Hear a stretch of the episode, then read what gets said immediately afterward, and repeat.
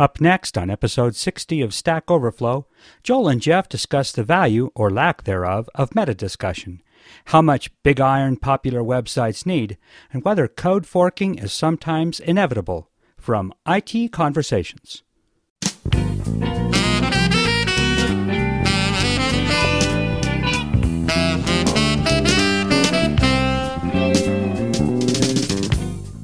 Hi, this is Phil Windley. Today I'm excited to bring you another great program from Stack Overflow with Joel Spolsky and Jeff Atwood here on IT Conversations.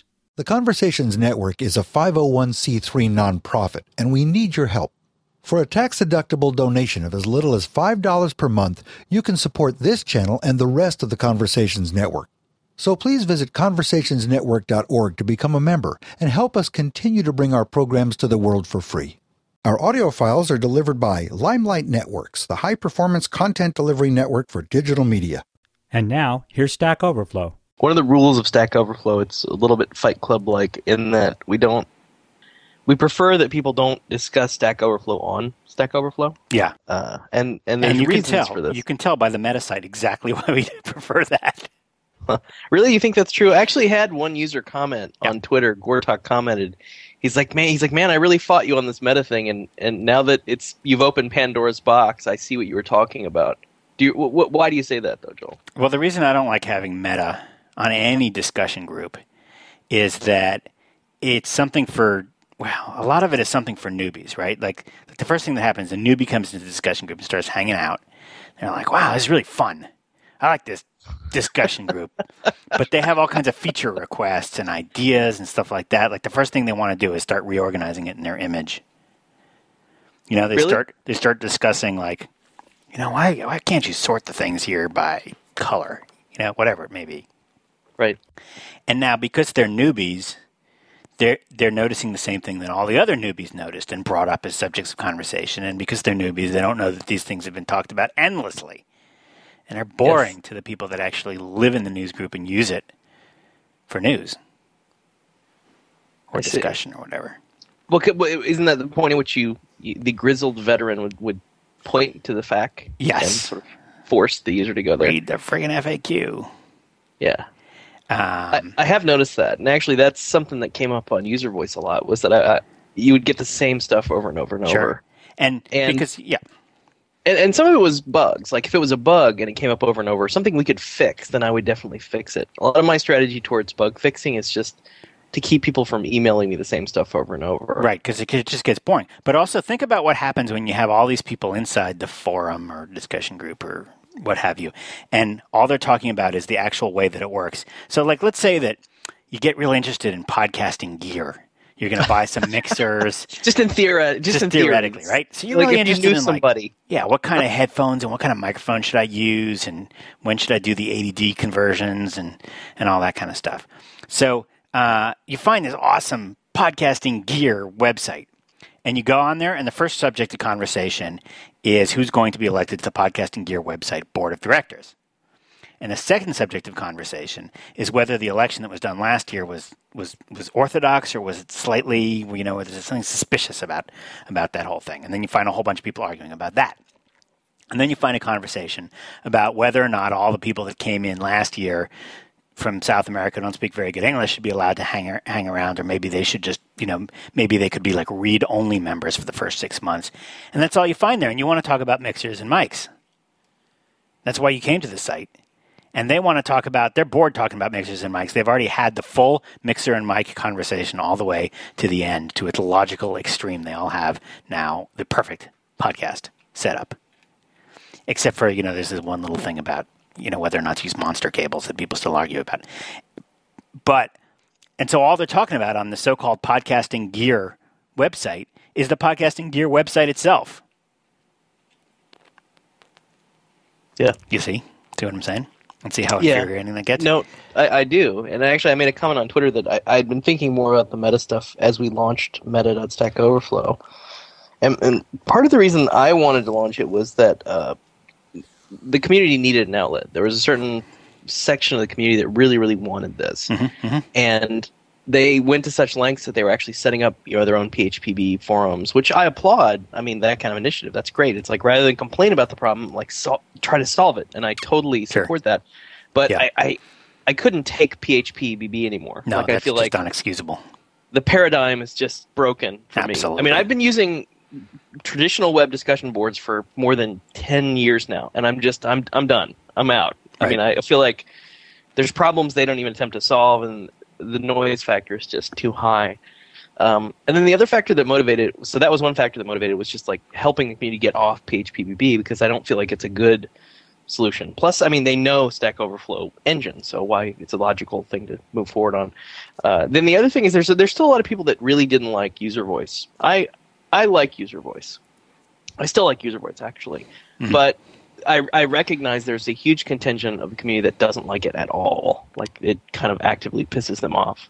Yep. So I figured they, you know, they must like Stack Overflow, otherwise they wouldn't be here in the first place. So, although it's not a perfect fit uh, to the problem, I do think that the Stack Overflow engine can work for what's what user voice is doing. So it's kind of like killing two birds with one stone. One is that we have a meta site, and second is that we sort of address the ongoing dissatisfaction with with user voice. So for the record, Meta is going to Replace. definitely replace user voice. There's no question. Um, I, I just got to figure out what to do. I already shut down the server fault user voice since it was much smaller and Mhm. kind of fragmented the community a little bit. Mhm. Um, and then and I guess there's a hidden third reason too, which is that I'm kind of wondering how well the Stack Overflow engine works for pure discussion-y type topics, which is a lot a lot more of what we're going to see on Meta. Mhm. Now, I know we had brought this up before, and and we had talked about putting uh, the business of software forums on the Stack Overflow engine, and you had expressed, and I think rightfully so, concern about you know whether discussion would really even work in this format. And I think having the meta site is a small step towards running an experiment Mhm. to see what happens to the discussions. Like if you ha- try to have discussion in the Stack Overflow engine, what what kind of, what will happen? Mhm. I don't know. Right. Um, and I think this is one way for us to sort of find out. So it's really it, it solves those three things. Well, Meta still has sort of a Q and A approach to it. There's there's there's other stuff where Well, I think Um, the engine kind of forces people to act a certain way. It's kind of like the software; Mhm. it's controlling a little bit how you act. And I think, but of course yeah, it's kind of a you know, yeah, I'm it's all a template, about that. and everybody's mapping to the template. Even if they don't realize they're doing it, they're still doing it. It uh, yeah. Okay, so, meta.stackoverflow.com. Go there and poke your eyes out with a pencil because it's so boring. It's actually parts of it can be fun. It's, and one thing it's, I it's like it's like uh, it's um, what they always say. They say it's too inside baseball. Well, and, and it's tr- it's t- it's tricky for us because this is our job. Like you know, the Stack Overflow team. This is all we do all day long is Right. think about Stack Overflow, right? Right. I mean, Yeah. but that's not your job. I mean, you as a participant in the community, we're trying to free you from having to think about that. Right. You know, it's it's sort of like having a good manager as a programmer. A good manager f- says, "Okay, look, you don't have to think about all this crappy management meetings I have to go to. All you have to do is do what you're good at, which is programming." And that's the same attitude I have towards Stack Overflow. It's like, you know, you guys don't worry about the Stack Overflow stuff. Just, you know, go out there and solve programming problems. That's Right. what this is about, not discussing Stack Overflow. Um, that's kind of our job. So for me, it's like natural. It's like, of course, uh, you know, I go on Meta and it's like, this is what I do all day long. This is no different than all the calls I have with, you know, Jared and Jeff. And, hmm um, and I certainly welcome the community input. But I, I think the thing to bear in mind is I, I think when you're we're dealing with meta, it's a percentages game. Don't spend more than n percent of your time doing meta stuff because meta stuff is not Stuff. building a solution. It's not solving a problem. It's just thinking about the problem space, which you want to do. But I think you want to skew heavily towards action in Mhm. your life. You know what I mean? Like. Uh, otherwise, you're just one of those people that's like a philosopher. You're like, oh, just let's just think about everything.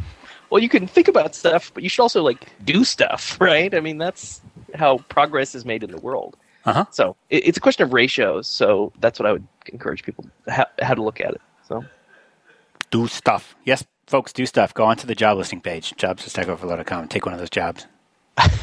yeah, get a job. Hey, I got a question for you. Okay, you replied yeah. to one of my Twitter messages about I the did. Sennheiser headphones. Oh yeah, yeah, yeah, yeah. A different friend of mine who I can't remember who now told me that he had the Sennheiser headphones and the the friggin' thing kept coming dis the wire kept coming disconnected from the plug. Like well, it broke. my problem my problem is a little bit different. So let me let me put some context around this. So I had a blog post a while back, and I still believe this. I should probably revisit this topic. That that good headphones, and by good I mean like two hundred dollars and up, Yeah. is like a fantastic investment. It's not like compu- buying a computer, which is like it'll be worthless in three years. Headphones are timeless. Yep. I mean, a good set of headphones will serve you for 10, 20 years. Um, and a, the, here's the weird thing: a really good set of headphones is equivalent to a set of floor-standing speakers of like many, many thousands of dollars Right. because they're so close to your ear and the way they sort of isolate the sound, you'll get the sound experience of having the super high end Yep. stereo. Okay, congratulations. you just invented the Sony Walkman in 1978. Because that was the key intuition of the Sony Walkman, right? Everybody who's buying these boom boxes and these big stereo systems was that s- smaller headphones that go right up against your ear could be like a million times better. Yeah, totally, mm-hmm. totally. So if, if you like music at all, if you're the type of person that likes to listen to music and can do headphones, really encourage you to go out and just make a an investment in headphones. So with that in mind, I have these I have two sets of really nice Sennheiser headphones, like, you know, hundreds of dollars. Mm-hmm. Not exorbitant, not crazy. I'm not getting into the, you know, fancy electron tuned audiophile cables, which that's crazy land. But Yeah. you know, at, at a nice quality level. But both of these sets of headphones had the same problem in that they eventually developed an intermittent connection in the right, speaker. Exactly the same way, and now it's doing it again. This is the third time. And I've did you you send it back and take advantage of their free guarantee warranty service? No, I did not. I Oh. didn't know. Well, first of all, they're they're under warranties, and and you can just send them back and get a new one. And secondly, they're not. Uh, Sennheiser is not like the cheapo Kmart, whatever. If you call their tech support, you get a person in America who will help you with your problem. And Really? yeah, this is what Christian said. My friend Christian, he's, he's he went through a couple of these problems where he sent them back and they replaced them, and finally he put a note in there when he sent it back, and he said, Uh-huh. "Listen, guys, it's always breaking in the same place. You should address this issue." And a person called him up, and they sent him a little kit that he put around the thing. It was like a little shrink wrap thing that you heat up, and it like melted around the thing. That That is supposed to prevent this it. problem. Yeah, exactly. interesting. Well, it's definitely the cable because the minute I replaced Sure. it, because I had two sets of headphones and I would just swap the cables, and immediately the problem went away. yeah, Um, so it's just odd. It's like you'd think we have cables down by now. Like the whole cable, that's a solved problem. Uh, um, not, not in Sennheiser's world. I, yeah. I'm well. They're certainly aware of this, and they're def- they'll definitely support you if you call them. That's what that's what I heard. That's, That's odd, you know, because for, for consumer stuff, I have just given up on the concept of support. Yeah, you, you don't I you don't really expect it, but that's why this, No. I mean these he- Sennheiser headphones are substantially more expensive. And he was my friend Christian was doing this on their cheap low end thirty dollar headphones. Really? Wow. Yeah. So the nice old ones. You, do you remember? You, there was a. Uh, this is this was uh, this was uh, this goes back a while, but definitely in the seventies, I remember that almost all the headphones you could buy for your stereo system were the over the ear or whatever you call it, around the surround your ear kind, where your ear gets sweaty after about forty five minutes. Oh, I like surround the ear. Yeah, some Wait. people like that, some people don't. I couldn't stand it because of the sweaty factor. But you have Uh, sweaty ears. There, well- there you go. There's your Joel fact of the day. If you if you listen on the sealing the headphones that seal you in for about an hour, uh, yeah, it gets hot in the headphones that seal your ear. And sure. Well, And- the Sennheisers that I have are actually open on the outside, though. Okay, They so the open ones, that was Sennheiser's big innovation. They were the only Yeah. company that had that. Was Yeah. this sort of open kind of thing that sort of sits on your ear and doesn't like try to seal your whole ear in. And that Well- was well- they were also extremely lightweight compared to everything else that was available. In, well, actually, in- no. in No, what I'm talking about is it goes over the ear, but it's actually open, so it's not closed. I don't, I don't know if that's correct terminology, but like people can hear what you're listening to because Right. it's sort of a mesh on the Yep. ear side, but it does cover the entire ear. But I do prefer the open. I think it's a better sound. Right. Now, as far as op- you know, whether it goes over the ear or on the ear, that's totally a preference. I actually use the Bose uh, noise canceling headphones to produce this podcast because um, there's a little bit of a hum in the office here, which uh, you guys can't hear because I remove it um, from the air conditioners and the ventilation and stuff like that. And you know, various who knows what fans and power supplies and stuff. Do you like the noise canceling stuff? I've never tried that. Is the active noise canceling where it tries to Yeah. generate the Yeah. reciprocal or whatever? Yeah, the exactly. Oh, yeah. For, well, first of all, if you ever use that on an airplane, it's awesome. It, it really does um, make your flights seem much more pleasant. Um, uh, it makes it like possible to hear the movie. I mean, it's just awesome. And Okay. uh, if you're, you know, in this particular situation where I'm really trying to listen for noise and eliminate it, uh, the noise canceling headphones do a really good job of eliminating the ambient noise, so that I can tell, you know, what the noise is on the track. Well, I think for programmers too, this is particularly because I mean, this is the whole in the zone thing of like being able to sort of shut out the outside world a little bit, put on your headphones, and not have people bug you, and just do your work. Right. Um, I mean, I do that myself, and you know, I don't really have. I work from home, so I don't really have people bugging me too much. Although we do have a four month old baby now, so that he, he bothers me occasionally. Yeah. well, just That's his job. and then you got to put another pickle into the into the barrel where he lives in the little hole that you made for him to eat through, right?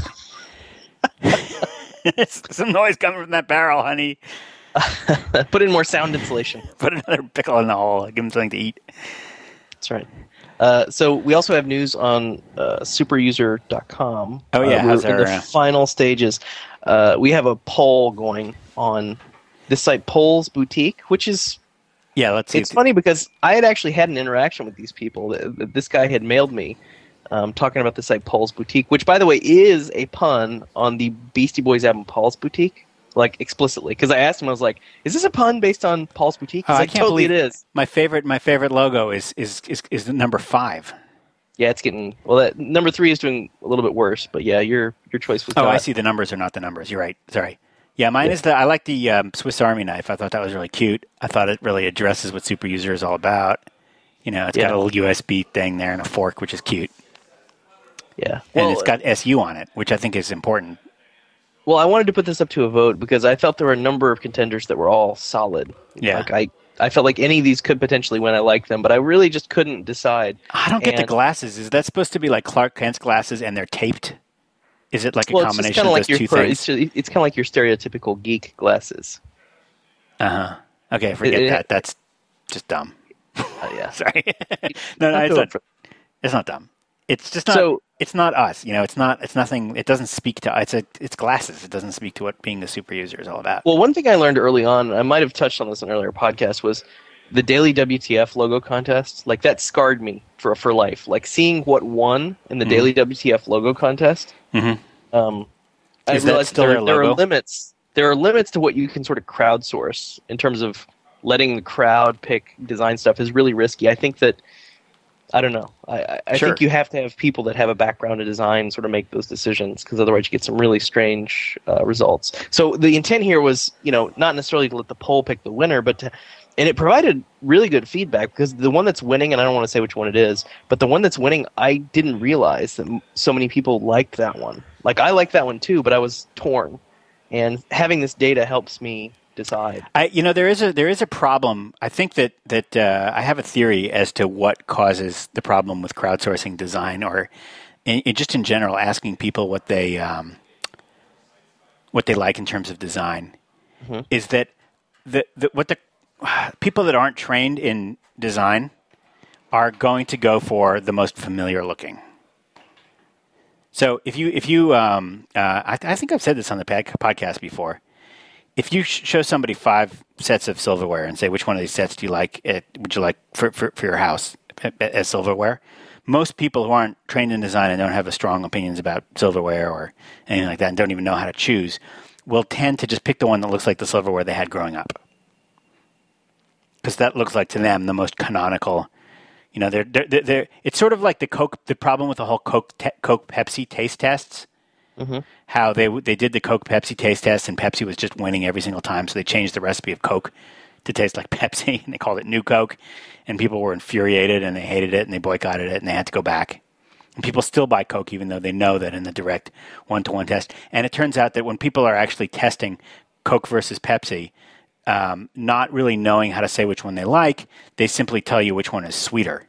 And it's the same prop because they just they're looking for something, some basis of comparison and they don't really know which one they would want. But when they're trying to compare two things side by side, all they know how to do is tell you which one is sweeter. And the same thing happens when you go buy a plasma TV at the Circuit City, which thankfully is no longer exists, or Best Buy, which unfortunately still exists. And um, all the TVs are all cranked up at their maximum brightness, maximum contrast, because Oh, people people don't know how to judge picture quality. And so when they're just comparing 16 things side by side, they're going to go for the brightest one. That's a, that's a good point because you're right. Because God, I just actually upgraded monitors recently. Mhm. I uh, I decided I didn't really want larger monitors. What I want was slightly higher density. Like I 1920 by 200. One one thing I do a lot of my monitors is I split windows, so I have windows side by side. Mm-hmm. Well, 1920 divided by two is like 960, Mhm. and the web well, web is not really designed to work at 960 pixel width. So you know, but this no man's land if you can't really have windows split down the middle, and it's just a big pain in the butt. But they have these monitors that are uh, 2048 by I don't have the exact resolution. But anyway, it's 1024 if you divide it Oh, by I see. two. So you can actually. and when add they came out of the box, they were like blindingly bright, right? Uh, nobody, if Yeah. you're using an LCD at the default brightness, which is always the max, yeah, you're crazy. you're crazy. I mean, I turned them down to like 30. The and I still- newest, uh, yeah, A the little new- too bright. what they're what they're mostly doing, what a good manufacturer will do nowadays, most of the time with a plasma, is um, they'll give you uh, uh, they'll they'll have multiple settings. There's like movie, whatever, and then one of them is a setting for watching sports. One of them is a setting for movies, and then one of them is a setting for like on display in the store. And you turn on that. The stores know to turn on that setting, and usually that's the one that you get out of the box is that's turned on because if the store doesn't know, they still want to make sure that it's on the super. And it's just super bright, super high contrast. It's just meant to look good next to a bunch of other things in a heavily fluorescent lit, uh, you know, Target or Walmart or whatever. Right. No, that's a great example. So, I mean, so anyway, those are all that yeah, yeah, tho- those are all uses- examples. Well, those are all examples of how people, when they don't, if you ask them to make a choice and they're not really sure how to make the choice, they'll often pick something on a criteria that may be, you know, either most familiar or most bright, just something they're like, well, which of these is? They don't necessarily choose choose that well. So looking at this content, I sort of feel like the one that's winning right now, even though I like it, is the has the least personality of, of all of them. I, th- I think that the the it's just it's just a um, to the people that are listening, you'll you can all, all go look at this. Uh, there's a link to it from the from the blog, but um, it's a left square bracket and then a period and a right squiggly brace that looks sort of like a face, and then it says super user in two colors, which is sort of our theme throughout the throughout all of our logos. And I just feel like that one is um, a, a little bit bland, a little bit lacking in personality. There's this little character with this left square, whereas the other ones like the there's something kind of kind of cute and adorable about it, about the little uh, um, uh, the Swiss Army knife. There's a little character that's like Superman, but it's like pixelated, so that's kind of cute too. That's kind of a kind of reminiscent of the WALL-E closing credits where they do that Atari 8-bit graphic. do you remember? Do you remember that? In the WALL-E closing credits, you can find that on YouTube. And um, uh, yeah, but those ones with personality are kind of losing. Well, there there are some clear leaders, and I think if you go back to when we were choosing the domain name uh, Stack Overflow, Mm-hmm. we we put up a similar poll, and really what I was looking for is like, is anyone really pulling ahead? Is there any sort of statistical significance to the differences? And I think the worst case scenario would be they all have very similar vote levels. That means you haven't really done anything worth voting for, in my opinion. Right. Um, so as long as there's sort of a leader and and something that people are responding to, I do think that's a valid piece of data to use in making your decision. And I think here we have two logos that are kind of clearly pulling ahead from the rest, and those are both contenders. Um, and like I said, I don't I don't feel like we have to pick the one that's winning the poll, but we definitely don't want to pick the ones that are clearly losing. Right. Probably right. that's my take on this, and I think that's that's the way to crowdsource design at that level is just to get feedback about what clearly isn't working, what clearly is working, and just use it as a very broad barometer. Not pick this, right? But just is it working? Um, and if people can't that. respond to it, then yeah, you're you've kind you kind of failed. So, I'm gonna go make. it looks like we have two that are working here, which is Yeah. good. Yeah, So- wait, I'm gonna I'm gonna have to hack this poll. I'm gonna make a blog post on Joel on Software that just links directly to voting for the one that I want. Are you really going to do that? I don't know. uh, probably not. I'll probably just go with the crowd, and we'll have the little square bracket and the right squiggly brace. Oh, it's we'll not see. bad. No, It's not bad. I mean, I, all of these are are, are excellent. Uh, are very professional. You know. I, Well, I- not according to some commenters on the blog. Some comment- commenters on the blog are like, "Oh my god, these are all crap," and then they go on to pick three logos that I think are all crap. So, you know, Yeah. no accounting for taste at some level. I don't know. It's very subjective. So, at some level, you're going to get what we pick, and we're just going to move on. Right? We're going to build the site. right. Um, and I am very excited. So, give people an idea of timeline. They were asking about timeline. I envision us us putting um, superuser.com into private beta. Uh, n- is it the first yet? No, that's tomorrow, right? Yeah. Uh, the first, yeah. So next month, July, sometime in July, Okay. we're gonna have the, the private private beta, and then the way we usually do it. So Meta, awesome. I have uh, I have some questions to start asking. yeah, yeah, it's gonna be a fun site because almost anything will be allowed there as long as it's computer related. That's How about iPhone? If it's related to using the iPhone with a computer, yes. but if it's not fully computer related, then no. Well, an iPhone is like a computer, right? Eh, are we gonna get into this already? yeah. There's already things that you're not allowing on, on superuser.com. Uh, the other problem with superuser, unlike Stack Overflow and Server Fault, you pretty much do have to say superuser.com because superuser is such a is, is, is such a common it, it, it's a meaningful it's a real word that people say all the time.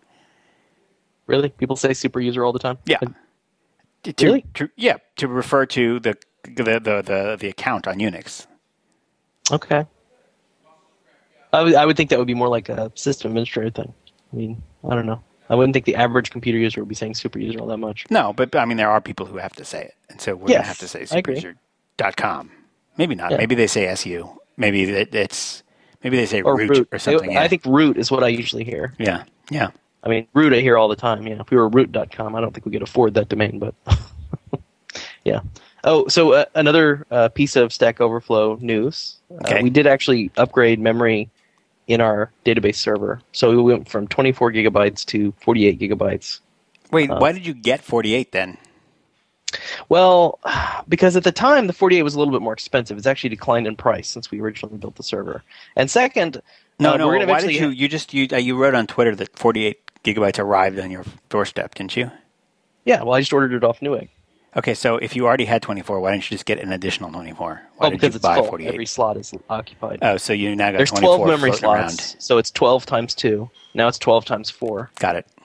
And we're going to use the old memory. We're eventually going to have another database server. Okay. So we'll we'll build you know build up the same server. That server will have the old 24 gigabytes of memory, so uh, the memory's not going to waste. It's just it's going to be probably by the end of the year we'll need another database server. I think. Did uh, yeah? Okay. I I have this memory fetish. Basically, I've developed over time because a it's so cheap. I mean, because 48 gigs of memory was what like 1,100 dollars. It's really just not that much in the big scheme of you know what we're doing. It's nothing. Now, didn't we to- discover that SQL Server was hitting its cache like 99.999% of the time anyway? So it is. wouldn't, wouldn't it that is. But we're also adding memory wasn't going to help? Well, we're also adding tons of databases. We've added Meta. We've added. We're going to add uh, super user. Okay, um, fair enough. So the server is getting more and more used over time. Sure. And it gives you a ton of breathing room. Like if you, if you if you accidentally happen to write a query that's bad, Right. that doesn't actually use indexes the right way, um, a bunch of stuff gets paged out, kind of. okay. Um, so it gives you a lot of flexibility with just not having to worry, pretty much ever, um, for a long, long time. We're just postponing us having to worry about database scaling even further. And we have another thing in our back pocket, uh, and we know we work with Brent Ozar on this, who's like a database ninja, uh, is database compression. Have you looked at this? This is new to SQL 2008. Uh, and when you turn this on, the database is stored in memory compressed. Like all the stuff that that's normally would be cached is compressed then cached. So you pay a little bit of a CPU cost for this Hmm. service, um, but it you know dramatically increases the effective memory space that you have, assuming you're storing compressible data. Now, if you're storing just a bunch of zip files in your database, then you're probably hosed right. or JPEGs or something like that that doesn't compress very well. But most database stuff is you know highly compressible. It's just a bunch of text. Got it. Yeah, especially because it's probably all being stored in, in actual U, uh, uh, UCS2 Unicode, Yeah, which means really every other giant. byte is zero for, Yeah, for- for. English text. Yeah. Exactly. So we have that in our back pocket as well. So between having you know 48 gigs of memory now and the ability to flip on database compression, I think we'll be able to make it till near the end of the year before we have to worry about database stuff again. Mhm. And then you know, I, too, I, I wrote this blog post about uh, the plentyoffish.com. He bought a server with 512 gigabytes of memory. Yeah. Did we ever hear anything about that? uh, Did we ever hear more about this other than that no, he that never wrote? really followed up. You know, Markus is too important to follow up with me. Yeah. I don't rate in Markus's world, sadly. Uh, So tell the people fan. about uh, yeah the server and plenty of fish and all that kind of stuff.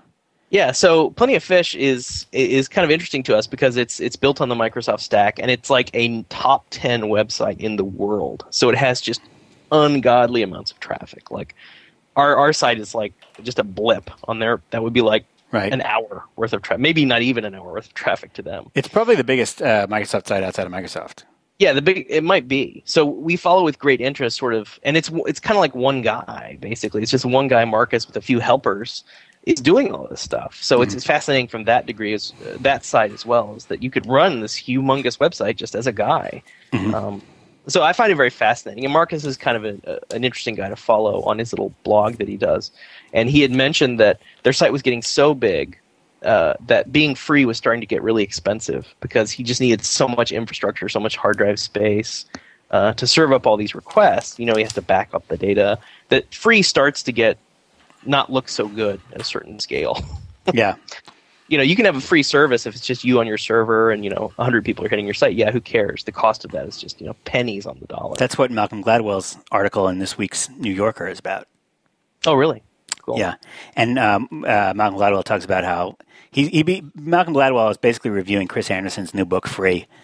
Chris Anderson's book, Free, is the same speech that Chris Anderson's been giving the last three years, the editor of Wired. And he keeps saying, since, ever since he wrote the article in Wired magazine and then gave that speech for three years and is now going to make a whole book out of this thing, the concept about how when things get close enough to zero cost, you might as well just round them off to zero, make them free. And uh, um, the, the, the book sounds terrible. And uh, Malcolm Gladwell wrote an article just totally slamming this book. And the article itself that Malcolm Gladwell wrote, slamming this book and the whole concept, is almost, if possible, worse than the book itself. Will inevitably be, although it's not out yet, so I haven't read it. Uh, it's coming out any minute now. Malcolm Gladwell, among other things, points to a widely discredited Credit Suisse report on Google claiming that YouTube is costing them, I don't know, $500 million a year or something to operate YouTube with all the bandwidth that they're using. Mm-hmm. And that was just based on Credit Suisse's estimates of average bandwidth cost times number of videos. Anybody who knows anything about the internet's, well, about the operation of the internet knows that Google has peering agreements all over the place, and there's no way they're paying anything like that for their bandwidth uh, wow. because their bandwidth benefits you know the other side too. So they just have peering agreements, which are no settlement, right? They're free. So uh, so th- so this Credit Suisse report just keeps coming up again and again. And now it's come up in the New Yorker, where it was presumably fact checked. And eh, like I say, anybody who knows anything about anything knows that that's just completely a a, a wrong fact. Well, it's kind of like those reports about how much it cost Apple to build the iPhone and those component breakdowns. Right, right. They break it down to the components, and then it's like, no, you don't understand. Apple does deals. Yeah. they, don't, they don't go to newegg.com and order each individual component.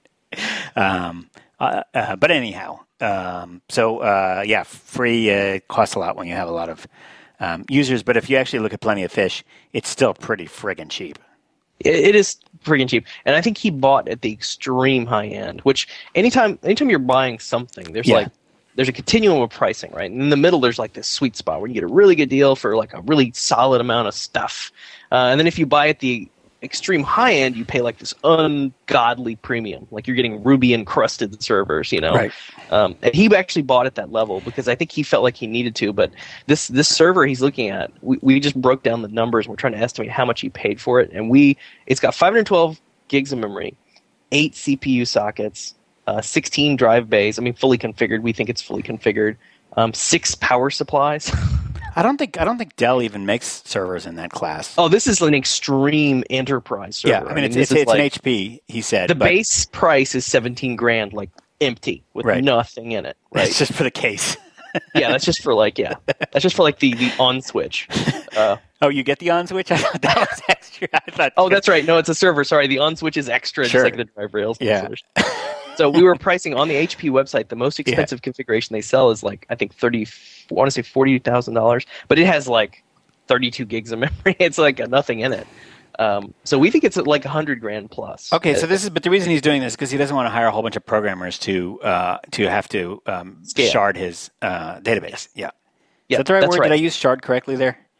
I, I think so. I think so. So the concept of sharding the database is you you split up some of the records are on server A, some of the records are on server right. B, and then servers A through Z, right? And each one has a different shard of the database. But this usually requires some pretty intense application level changes because you don't really know where the data is at any given time. You have to there's like a hashing function basically. You have to have some logic, and then you got to go put that everywhere. You know, this is like this permeates your code. It makes a big mess out of all your code. Yeah, I don't think there's any way to, ab- and I could be wrong, and I probably am wrong actually, but I, I can't think of any way you could fully abstract that away where um, it just um, magically would work. Right. Unless you started with one of the experimental data types like the uh, big table or whatever. Well, what but happens if you, if you use those? Uh, yeah, yeah. then you're kind of you're on this path of just big iron. And I think a lot of the Microsoft solutions when you start with SQL Server, and I'm a big fan of SQL Server to be clear. I mean, we've had our issues with it, but basically it works great. But it's it's there's not even in SQL Server a way to shard. Like there's no Microsoft solution for oh just have 10 SQL servers and have them all. Well, they together. they have clustering. What does clustering do?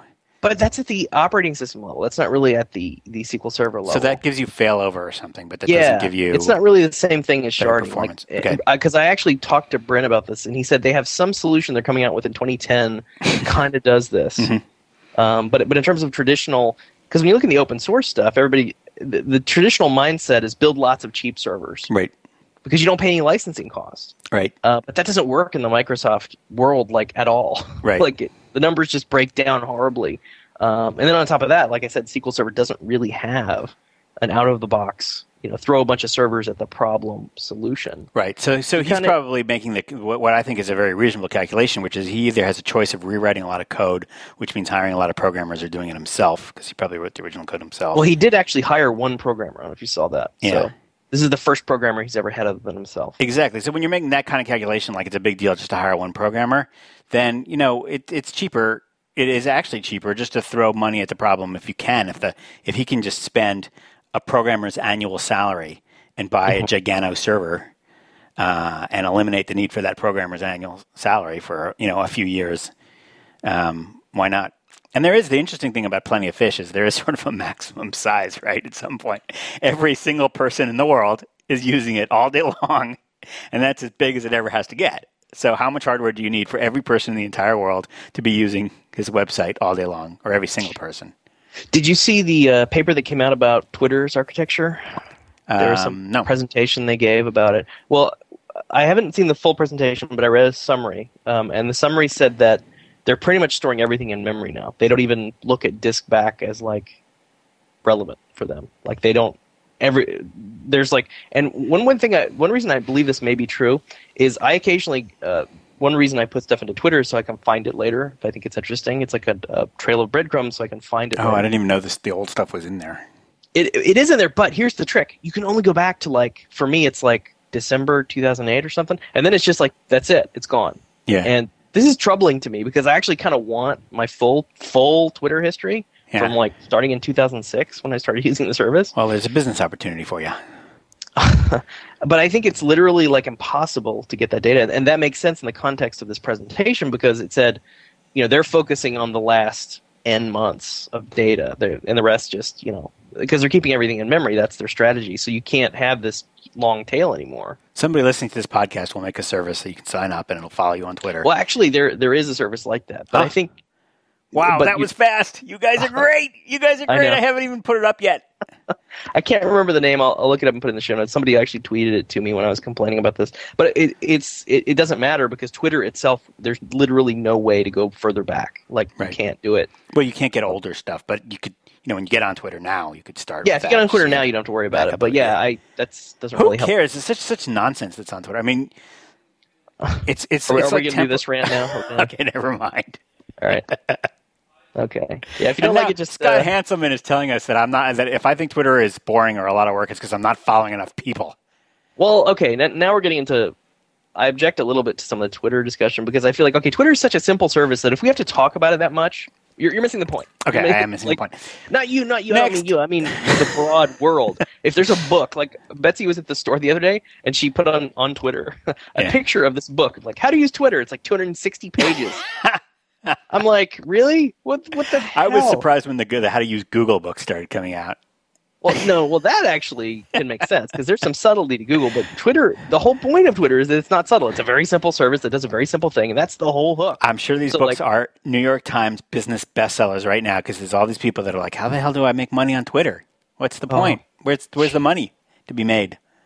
Give me the money." Well, actually, did you see? Well, did you see that some artist was saying that she uh, she sold thirty thousand records? Somebody from the Dresden Dolls sold thirty thousand records, and made effectively zero dollars. I guess because of the fees and the stuff like that. But had these impromptu concerts and T-shirts and stuff. She had looked talked about on Twitter and made like nineteen thousand dollars. Hmm. So it is you you laugh, but I mean I don't think it's limited to Twitter, but basically reaching people through the web versus traditional distribution deals. Oh, absolutely. yeah. So uh, that was an interesting data point. Actually, I think I got that from play. Where did I get that from? I can't remember. But anyway, I'll, I'll link that in the show notes. As well. You want to take a listener question? Absolutely, let's do it. Hi, Jeff and Joel. This is Lloyd. Thank you for Stack Overflow and the blog. Really, really appreciate it. You're welcome. My question has to do with leaving a company and what's reasonable to take with me. I'm I'm leaving a company, working for a competitor that's not even in the same business. Okay, so I want to first of all, working for a competitor that's not in the same business is it a competitor, or is it not a competitor? Hmm. Let's assume it's not. But I Okay. want to take the code base that I've worked on for the past few years at my current company with me. This is probably illegal, Yes. but is it really that bad if I don't plan to sell it to anyone or give it away? I use it as a reference point for my personal projects and to answer questions at places like Stack Overflow. So I'm just wondering what experience you've had with situations like this and what advice you can give. Thank you. Bye. yeah. No, that would be illegal. Well, what he's describing, like you said, doesn't make sense. Is it a competitor or is it not a competitor? Because I think that totally changes the tone of the question. I mean, if you're going to some other industry where they don't give a crap about this Right. code, then sure, I, I could see No, that. it doesn't I- matter what the industry he's going to gives a crap. It's it's what his current employer. If his, is the, the real question is: Is his current employer going to care? And Well, there's an easy way to find out. Just go ask. Just say, is it okay if I keep a copy of the source code on my hard drive for like looking up and stuff like that? Okay. And if they say no, well, then they care, and they have Yeah, every right to they- care because they own it. But that's like a knee jerk reaction. Companies always say no to everything. It's Yeah. just like, can I just no, no, no? I mean, no is like the default answer in a lot of companies. I mean, you just learn not to ask because people are. Well, you're Dick. breaking the law. Now, well, now there is one thing I should say, which people should generally understand. Um, Well, that well, wait, wait, wait. Where's wait, wait, wait, wait? Where's the concept of personal responsibility? Because I totally agree that if you're actually working for a competitor and using the code from a competitor, that's so weird. That's like clearly No, you signed a specific agreement against that. That's just that's just obviously evil. But he's not. He's. I, I think he said it's not a competitor, by which he means it. It's not that he's going to use. It's not like he's taking code from employer A to employer B. He just wants to have it on his hard drive so that when he wonders like how to append two lists to one another in Erlang, he can mm-hmm. you know find that function where he did that in, in the old source code and then basically copy that. That's what that's what I think. I assume he's talking about. Well, yeah. Well, in that case, I mean, as long as no harm is done, then I think the the intent is correct. Uh, I don't know. I don't. I don't. I, I, I'm not going to. I'm not going to go along with you this time, Jeff. If it doesn't matter if harm is done, it's it's. Uh, it, the question is, if they caught you and sued you, would you go to jail? And the answer is yes. But there's how would they catch you? I mean, this is Oh, well, this is okay. a Now, victimless you know, crime. Uh, This is a Yeah. victimless crime. I mean, as long as it's a victimless crime, as long as you can legitimately make a case to another programmer yeah. that describe what you're doing and say, "Does this is this a victimless So it's like crime?" smo- it's like smoking pot. exactly. Then it's okay. But if you describe it to the programmer like, "I don't know, man, that's a little weird," then you probably shouldn't do it. I, I would say, does it pass the? Can I explain it to my friend and not have the or wife, uh, uh, substitute wife? Just because sometimes when when I'm want to figure out if what I'm doing is like weird, I'll, I'll tell it to my wife, Betsy, and if she goes, "Whoa, that's weird," then I know that I'm my head's in the wrong place. If you're even asking this question of us, you know that there's something fishy here, right? There's there's one thing I should we, should we should mention, and I think this is a little bit off topic, is you gotta you gotta check what your relationship was at your current gig. Now, a lot of people um, uh, get jobs as programmers and don't sign any kind of contract uh, at all. And if you have a gig as a programmer and you have not signed a contract, then you own the code that you wrote, and they merely have a license to it. That's surprising to people. But if you get a job as a programmer and you never signed anything, then the, by default, any code you write for that employer is the copyright is owned by you. Which is why um, the uh, almost every gig you're going to get as a programmer is going to make you sign a contract that says this is a work for hire, and work for hire is a legal phrase, magic abracadabra, that means that the employer owns the work that you do, and you're merely doing it for hire to get paid. And the reason you need that contract is that in the United States and just in general, the way that the law defaults the ownership, even though you got paid and that was your job, if you don't have any agreement, they, the, you're, you're, you're giving them code that they merely have a license to use. So the same thing actually it surprises people about photographers. If you hire a photographer to come take pictures at your wedding and you don't sign anything, and the photographer comes and takes pictures of your wedding, uh, you get to use those pictures, but you don't get to sell them. And the photographer still owns them, and those pictures are going to show up in you know Wedding Photography Illustrated next month, and the photographer is getting making money off your wedding photographs. That's completely legit. No, that's a great point. I, I think you should understand the law, even Yeah. if you don't agree with it, or I mean, I think that's important because it's the whole ignorance is not a defense thing. It's also important if you're hiring programmers to make sure that you get them to sign a standard employment agreement. And the easy, easiest way to do this is to, to go to Nolo Press uh, and get their book on on uh, software development and get their standard or, or, web development. They have one for web development, and uh, it comes with a little CD-ROM, and it's got you can download it actually, and it's got all these standard contracts, and you can take a totally standard contract, and um, among other things, it'll explicitly say, you know, the work that you do is a work for hire, and that's really really important. That's why. Uh, unlike McDonald's employees, software developers are almost always working under a contract as opposed to just you know common law. I got a job. Um, mm-hmm because it's really important for the employer to own the code that the employee writes. Well, you're creating things. I mean, that's... Yeah, that's why you got hired, and so it makes sense. But unfortunately, if you went to a judge and and if the employer was unable to come up with a contract, so you should check if you signed a contract when you started working there. And a lot of companies that aren't in the intellectual property field, you know, if it's a trucking company, they might not have been completely aware of this, and uh, and they might not have made you sign a contract saying that it's a work for hire, and then you would be totally in the clear. You can take it with you. You can sell it to other people too. Probably shouldn't because that'll piss them off. well, that was that was a good that was a good question. Do we have another question? Uh, you know, we got some, but they're not so good. Here, I'll let's. Well, no, no, no. We, we, we don't have to do that because I have a topic, and I think it might take a little time. Let's do a topic. I don't have any any. So the topic I want to talk about was what came up was uh, open sourcing Stack Overflow code. Now, this is now to be clear, this is not something that's happened tomorrow or even next week or even this year or even or even maybe next year. But eventually, I am very much for it because I feel like that is how code. Event, If you want code to survive in the larger world, eventually, I believe in the current climate, you have to open source it. So Windows is dead. Essentially, yes, I would agree with that. The actually. iPhone operating system dead. Mm, well, the phone, the iPhone's a little bit different because that's such a closed ecosystem. But in an in, in an ecosystem of where anybody can build and anybody can jump in and participate, and it's essentially no cost entry. The cell phone market is not a no cost to entry market. Um, mm. It's a pretty much closed ecosystem. But uh, the PC is definitely a anybody can play. There's no charge ecosystem. And I think in that ecosystem, I think open source is is kind of winning. And you yourself linked to the the article by uh, uh, oh gosh Kent Beck talking about how he can't make money anymore. I did not link to that. You linked to that. I linked to that. Sorry, I linked to that. You're confusing me and you again. I know. I always do that. So I linked to that. Sorry. Remember, I'm the good-looking one. Yes, that's right. I linked to that. Why would I link to that? I don't know. I linked to that, uh, but he. I think it was the, the the subtext of that that article was that the open source stuff is kind of undercutting a lot of his his his efforts to make money, even. Um, so well, I think he's making dinky little developer tools. To be honest, he's making developer. He, he, he the the the the, uh, the the quote unquote product that Kent Beck makes. Mm-hmm. Actually, we should we should we should figure out what that is before I. Yes, that might be good. I, I was just making a broad comment J, about. J, is it JUnit? No, it's not JUnit, is it?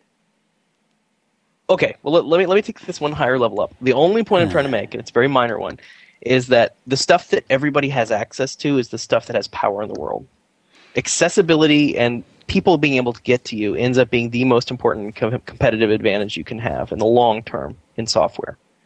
So, with that in mind, the more people that can get to the Stack Overflow code, the better chance that code has to, you know, evolve and live and survive. So, I think it, it has to happen at some point. And like I said, not not this month, not not even this year, maybe not even next year, but eventually, I'm very much for this. Now, the thing that makes it weird is that you guys are doing uh, a hosted version of Stack Overflow. Yeah, we're spending. Uh, I mean, we're going to spend. We're going to spend a, a, ton of money, like 50 60 dollars on like making this a product. What? Right? No, no, we hired a whole no, person. I'm, so, I'm kidding. It, it, it, you know, just in the first year, and plus all the servers and stuff that we're going to we're going to buy and stuff like that. Probably in the first year, uh, we might spend one hundred fifty thousand dollars. Um, well, right, and and actually, somebody asked me on Twitter. They're like, "Well, wouldn't this overlap completely?" wouldn't this overlap completely, the open sourcing overlap completely with the hosted version of Stack Overflow? Yeah. And I, my gut feeling is actually no, because I think you have two really distinct markets there. You have the people that don't want to pay anything ever for for the software. And those for those kind of people, it's great because there's no other way they would use Stack Overflow code anyway. If there's any barrier whatsoever, they're like, ah, the heck with it, I'm not going to use this thing. But they have infinite time. They can just spend all their time trying to get it to work, improving it, all that stuff. And then you have the other audience. They they don't care. They just want it to work. Like they want a one click, make it work for me solution. See, the thing is though, if if we open source Stack Overflow, there are 400, 400 hosting companies in the world that are Mhm. good, and forty thousand that are crappy. And those four hundred good ones will go take the open source thing and they'll make it work. And Oh, so you now, think the actual hosting companies themselves would start turning it into a product offering? yeah, of course. Okay, I didn't really think about that. I was thinking more of like individual companies that wanted the Stack Overflow solution would would go out and implement it. On right. Well, they're, they're gonna there's gonna be a category of as long as as long as somebody can just assemble these things by Mhm. taking the open source thing and pr- providing it, then the value of the hosting goes down to the actual the price of the hosting has to go down to its cost, however much Mhm. it costs. If the software is free.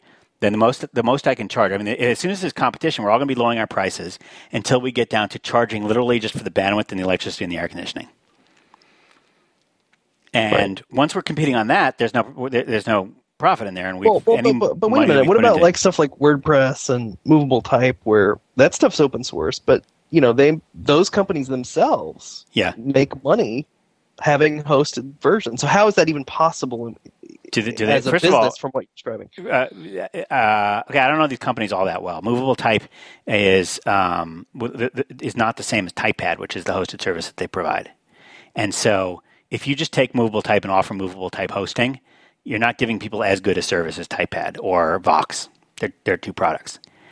Uh, But couldn't you make that case about us as well? Like certainly you guys have a hand in the code. I mean, you helped us create. well, it. if you That's want to make an open source version of Stack Overflow that's a that's that's substantially less good than the hosted Stack Overflow that we provide, that would be a different story. But if you're talking about just open sourcing it, that would be the same story. Hmm. Um, one side note to the open sourcing story is that I do think that for .NET code, if you're going to open source it and you want it to get traction in the world, I Mm. do believe it has to run under Mono. Like you can't, because a lot of people really object to the stack. In other words, they object to not our, when I say stack, I don't mean our code, but I mean the Microsoft stuff you need. Yeah, they won't. They just won't. they- They're not even. They're not even in that mentality. Really, they're. They're. You're, you're looking at different people.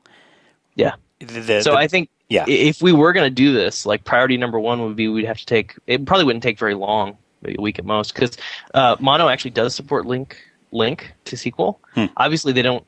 You can't actually use SQL. I mean, if you want to go all free software, you'd have to rip out SQL Server and replace it with MySQL or whatever. Mhm.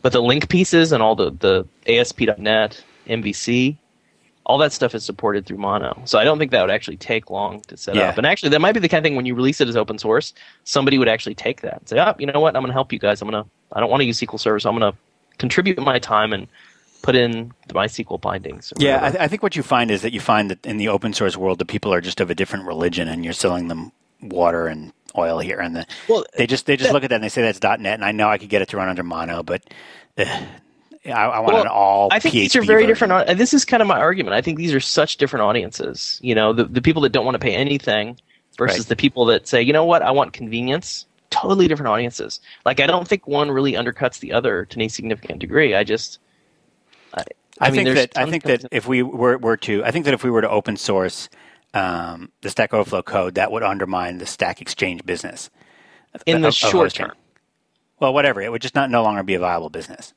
Period. I don't. I don't it know. would be I- I as don't- viable, you know, it would be as viable as any other kind of hosting business. It Mm. would just be like one of those commodity providers of like, I give you 10 inboxes for $106. And then the next person says, I'll give you 10 inboxes and, you know, free access to FTP for $98. And that's just, it's just a race to the bottom. And the people that win are the people that have ginormous scale and huge funds. And they haven't even won yet. And, you know, it's the, the, these gigantic companies like One and One that have the $6 web hosting package. They're going to add Stack Overflow to that for, because it costs them zero. Zero. But then how can? But I don't understand. Again, I got to go back to my uh, movable type and, and Yeah. WordPress. I mean, how can those even exist as businesses? I do not know how much money either of them make. Those are private companies. And they, and they have investments. But, but so I, I, don't, I don't know how much not- they make. I, I don't know. I, I, I don't agree with what you're saying. I no. I, I want to set expectations. I, I, I don't foresee CS open sourcing anytime real soon. But it is something I do want to get to. And it sounds like you're kind of against it because you think that it would kill the hosted version, which I actually don't think it would. Yeah. But I mean, this well, is a discussion. you haven't given me a basis for, for why it wouldn't kill the hosted version to basically make all the, that product available for free for anybody who wanted to host it. I mean, it would re- literally take somebody somebody who already had a hosting environment like an ISP. Literally Mm-hmm. take if it was if the thing was really open source. I mean, it would take them a day and they'd be up and running, uh, and and it would be, you know, totally. So I, I think it would kill that business. And and the only circumstance in which I, I would really consider that is if it turns out that hosting Stack Exchange, Stack Exchange or Stack Overflow type sites for people was not really a very good business. Like if we just discovered that that, that not that many people want it and it's not very cost effective and that's not a very good business, and there is a good business in Stack Overflow itself, then um, you know, and we just decided to sort of abandon that business, then we might, you know, you, you might want to just say, all right, fine, let's just make it open source, and because we don't care about that particular part of the business. Okay. But right well, now, I'm very much not thinking that that's a bad part of the business. I actually think that, um, you know, we have a lot of people signing up for Stack Exchange sites, um, 55 based on, and we haven't really mentioned it anywhere, you know. So Well, I think at some level too, you have to look at okay, so eventually people clone whatever you have, yeah, there will um, be a clone so- that will come out. Yeah, right? So why at some level you might, might as well just beat them to the punch and clone yourself. You know, you control. It's a, you you're taking control of the situation. You're saying, well, why clone when you can have the you know the real thing?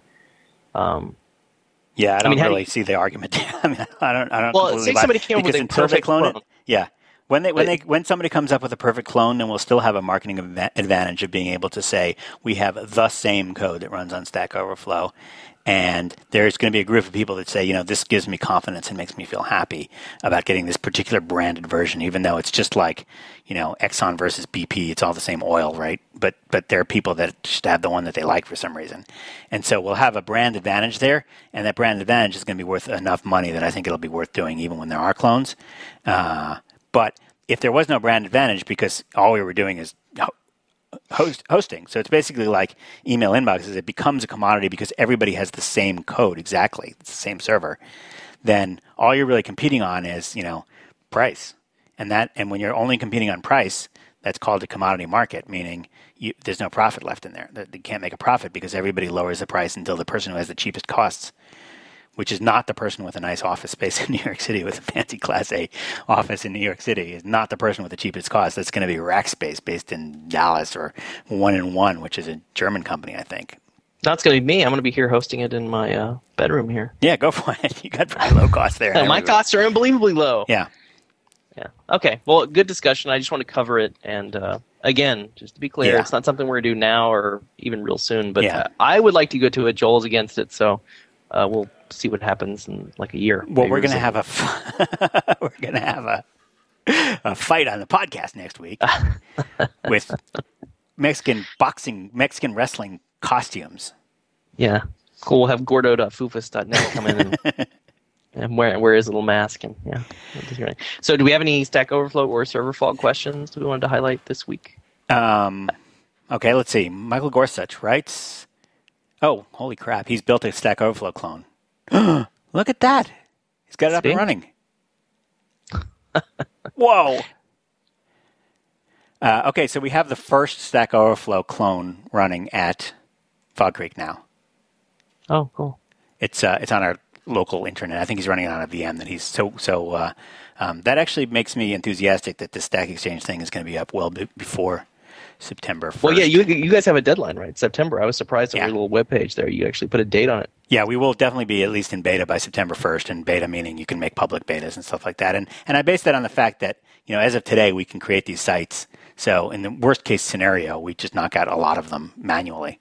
Um, Well, since we don't have a, uh Stack Overflow or Serverflow question, I have a little writer question I'd like to add, which Sure. I believe that the code you guys have, because you're going to be selling to individual clients, is going to there's going to be a there's going to be forking going on here that I think is inevitable. forkage. I That- think, that- which yeah, isn't sort of, uh, bad, but I think that you guys have a very you're going to have a very different audience that we have on the public internet. You And mean I the kind of the people that are making Stack Exchange sites are going to want different features Different than the people that are actually on StackOverflow.com. or or super user or yeah Right. absolutely i believe this in my heart of hearts to be true Yeah, I, I Um, believe that it- they're going to be the, code is going to slightly diverge, but I don't want it to actually be mechanically a fork unless that becomes absolutely essential. Just because you know, I'd rather have features that are ifdef'd out on your side and features that are if de- defed out on our side, so that when there is something that is beneficial to both sides, it only has I to be just written can't once. see us. I don't know. That just seems so hard to maintain. I, I Really? if it's ifdef'd out, what if we change something? We wouldn't even know if we broke it because Yeah. you would un if def it and then it would break and then we would. Why would we ever? Dude, uh, you, the power of Mercurial. You would send us the pat. You would send us the diff, and we would look at it, and if it was okay, we would accept it. And if it wasn't, we wouldn't. That's all. That's all it takes. So what you wind up with actually, it's sort of the the power of distributed version control is that you can pretty safely um, have kind of two repositories and send each other fi- fixes and you know send each other patches and ignore some patches and accept others. I guess that's forking, huh?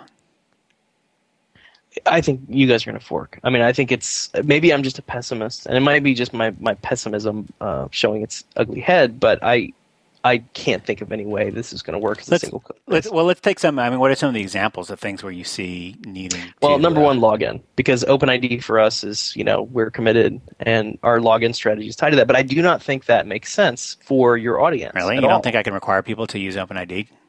I, I think you can, but number one, I think Michael Pryor will hate you, and number two, he's actually right in the in the scenario that he that you guys are going to have. He is absolutely. I agree with Michael. now. So we need to provide another logon me- method that's Yes. not OpenID. I believe that is absolutely. So let's say that we write some code that looks like that looks like a regular logon system, like the, the, the ASP.NET membership provider. For those of you that are familiar with that, and basically your generic, you provide a username and password, make your account, change password. I forgot my password. We, we write that generic code, and under the covers, it, it's it's actually using OpenID internally, and so it's basically a blob of code that's calling into your code base. And as far as the main code base cares, it's just another OpenID provider. And as far as we're concerned, we're, we're, we're actually kind of hiding that. And so you've got this isolated piece of separate code that provides login, logout services, which just doesn't show up in the interface on stackoverflow.com and does on Stack Exchange. I think that's going to be really become really difficult to maintain over time. Well, not if you, I A- mean, if you have very, very clearly defined interfaces, But And we modularize That's- That's Well, we can do that. well, we can we can help you with that. So we take we take the whole login, we take the whole identity provider, um, whatever that may be, and we isolate that in a single class, and then we have ooh dependency injection. So we've basically got two classes that provide membership or identity. But and you're gonna we use one and we use the other. Right, right. No, I'm all for us working together, but I think you're going to add abstractions to our code that we don't care about. Like I, Yeah, but tough that you take them because it's going to benefit you, and the way it's going to benefit you is later. how is that going to benefit me? because later when I write that code to fix your spell checker bug, you can just you can just take that and the code still it still works. Right. So when there is something for, for the eighty percent of the site that we're sharing, the functionality that we're sharing, all you got to do is you know you just take the patches. And you, I, we, we I, haven't I, I. I think there's. A, I don't think this is going to work out in practice. I mean, not because you guys are doing anything wrong, but because the audiences are just too different. It's like arguing that I can have an iPod that works for, you know, three radically different uses. You know, and I, I don't think that's sustainable product design. I think that your audience is so different from ours that serving your audience is going to move us away from our audience Hmm. actively. I, that, maybe I'm a pessimist. I, uh, maybe I'll be proven wrong. And obviously, we're going to try to make this work. I'm not saying this because I want to fight you. I'm just saying it because, in my heart of hearts, I do not believe it's going to work that way. That's what you're describing. Eh, But yeah. I, I, I would love to be proven wrong. I feel like people always regret forking. Oh, absolutely, you regret it. I mean, I'm not saying I want to. Nobody wants to fork. I'm just saying in this case, I can't see any other way of it happening in practice. But w- we'll see. And like I said, I would love to be proven wrong. I'm not. I'm not. I'm not going to fight you on this. I'm going to work with you, but I just want to register my pessimism in advance. It's pouring here. it, it rained almost every day in June. This is like the, this is like the wettest summer on record wow. for New York City. Wow, Um, absolutely friggin' miserable weather. that's a bummer. Huh, anyhow, um, Well, I am looking forward to the the launch of the Stack Exchange. So that's going to be, and and you're committed to that name now. Uh, you know, I just don't. Yeah, I'm one of those people that doesn't care that much about names because I know that they eventually just become syllables in your head.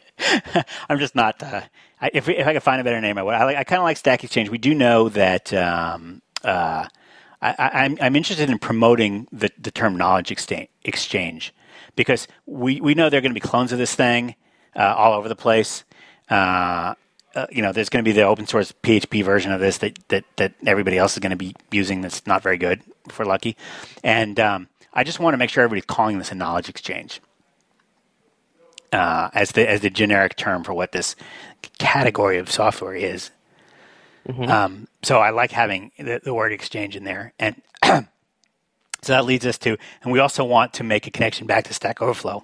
What about the word sex? Do you want the word sex in there? Oh yeah, that'd be cool. Okay, cool. Yeah, yeah. Sex. I mean, sex makes everything better. Just Stack Exchange is just s dot ex dot. That's gonna be that's gonna be short for Stack Exchange. s s dash ex dot com. yes. Our dreams have finally come Can true. Can we buy Joel. com? I don't know who. No, no, S dash. You put the dash in there because that makes it cheaper. oh my God! Look at that. You could buy ex dot com. It's a it's a squatter. Um, wow. S dash ex. I think you probably can. oh. That's a squatter. Are, are you too. registering it now? It's a squatter too. Yeah. And it's got it's all men too. It's all pictures of naked men. Okay. Uh, stackexchange.com has a sign up form on it. Um, and just to our listeners know, basically, um, we're, we're going to have a limited number of people that can that can get these sites in the early days when we're doing a beta. And so uh, the sooner you sign up, the more likely you are to be one of the first people that are given an opportunity to make beta Stack Exchange sites. Um, there's no commitment to filling out that form. It just goes in a Google spreadsheet somewhere. Cool. Well, I'm looking forward to it, and I am definitely also looking forward to working with you guys uh, on your end of the code. So hopefully we can share improvements. Yeah, that would be nice. Um, uh, so mm-hmm. let me let, let, me actually take us out since you always do the podcast summary. Okay, good because I have no idea what I, what I would say. yeah, exactly. I have it up in front of me for once. So if you would like to submit a question to the podcast, and please do. If you have a good question, uh, we ask that they're 90 seconds or less. Please mention your name, mail it to podcast at stackoverflow.com up to 90 seconds of i think mp3 or ogg vorbis uh, format and then if you don't want to do that you can just call we have a dedicated phone number it's 646 826 3879 you can leave questions for us there under the same parameters we also have a community wiki we use to so people who can't actually hear the podcast can read transcriptions of it and that will be linked from the show notes. And we encourage everybody who's interested to participate there. Uh, anything else that I left out, Joel? That's it. See you next week. See you next week.